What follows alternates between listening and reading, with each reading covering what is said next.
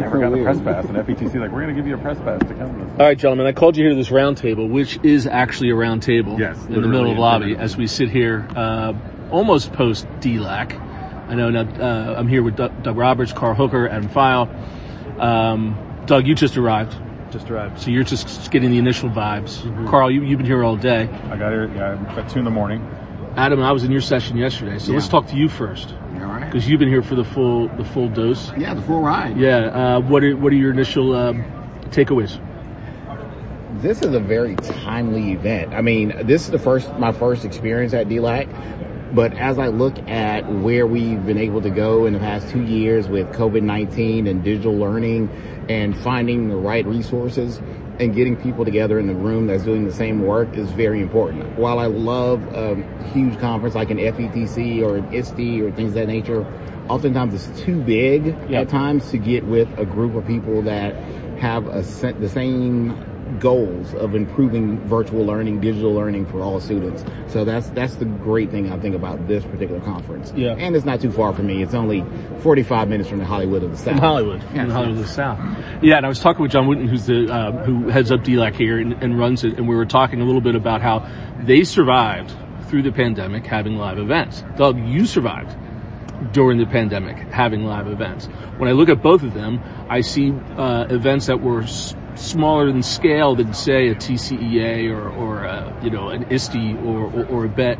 Talk a little bit about how you see that going forward. Is that I mean, do you intend to scale your events or, or keep them to where they are? And do you see the interaction with the folks who sponsor your events interacting uh, versus say setting up a booth at a giant hall with balloons and swag and all Yeah. that? So to me, this feels huge, huge because if there's Yeah. more than 150 people there, it's like bigger than a typical IEI. Ours are very small things, but um, no, I, I think the event. I think events are back. I think we're getting to a point. Did you guys see the sign down there where you could put a sticker on your name badge for how comfortable you are hugging and whatnot? yeah. Oh, you're Carl's hugger. a green. I'm a hugger as Nice. well. I was trying to get Um, dark green. If there was something more, Can you I'm have one like depend I'm on who than can hug you? hugger. Yes. You could have different levels of that. Different That'd levels kind of of fun come up with. yeah. Like, what are you up for, right? Yeah, you get over here. You It's a stay different kind of conference. I'm just going to say Yeah, that. that sounds like a party I went to in college one time. anyway, At any rate, um, so you know, for us, it's really our members, superintendent members, want to be in person together. Yeah. So for them, there's no virtual. We have a couple of companies for whom it's just they, you know, like little baby at home who can't get vaccinated or whatever. So Mm. we're making exceptions and allowing them to do virtual. But there's just you know that you don't get the value from our experience from the virtual that you do with the in person. Yeah. But I think D- DLAC is a different kind of thing. There's probably in terms of consuming content that you can do when you're not in person. Right. And so I think these guys have a really nice hybrid approach for those who, who just want the content. Yeah. And then you know you're not you're not investing in the relationship stuff. You're just investing in the content. And there's no confusion with um, who you're reaching out to when you're on a show floor. Again, when you look at the big shows, um, you know, you could have a history teacher who got the free pass to go and is not necessarily getting ready to, to, to buy an enterprise resource software system Yes. for the, for the district, right? And Right. so it's like, why did you dump hundred thousand dollars to talk to this history teacher? Right. Um, Carl, what, what are your thoughts in terms of the restructuring of these events? I mean, I think this was already changing before the pandemic. I think the big, the days of the 350 different vendors on the giant floor, I, I- just don't see that as a cost add. As someone now who works, I work with companies now too, as well as schools.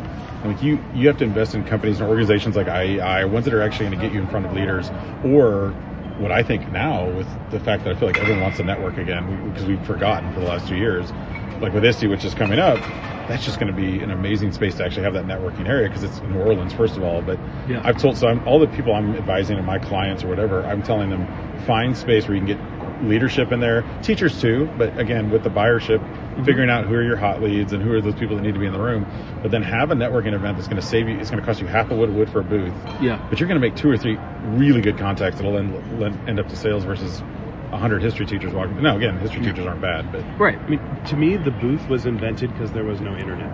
Yeah. I, I've been Yeah. amazed that people have been doing these booths for 25 years. That's true. because it's it's a place to go find. Whereas now you can just Google and find like show me SEL providers. But this is it's even harder to navigate because the SEL providers are sprinkled throughout. So you got to go to some app that you never used before. To me, the the booth is for the companies who need a home base and they they they want people to come find them.